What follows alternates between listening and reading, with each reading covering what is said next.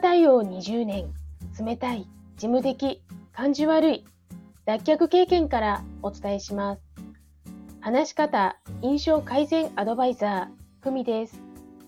このチャンネルでは、話し下手な事務職ウーマンがビジネスで信頼を勝ち取る、話し方や印象改善のコツをお伝えしています。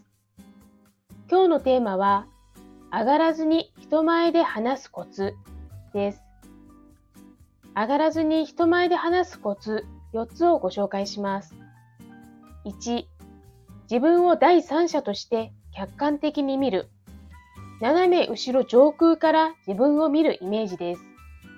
2、知っている人やうなずいて好意的に聞いてくれる人を見つけ、その人に話しかけるつもりで話す。3、上がってますと最初に告白する。聞き手も緊張しています。これが場を和ますアイスブレイクになります。4、指名して質問する。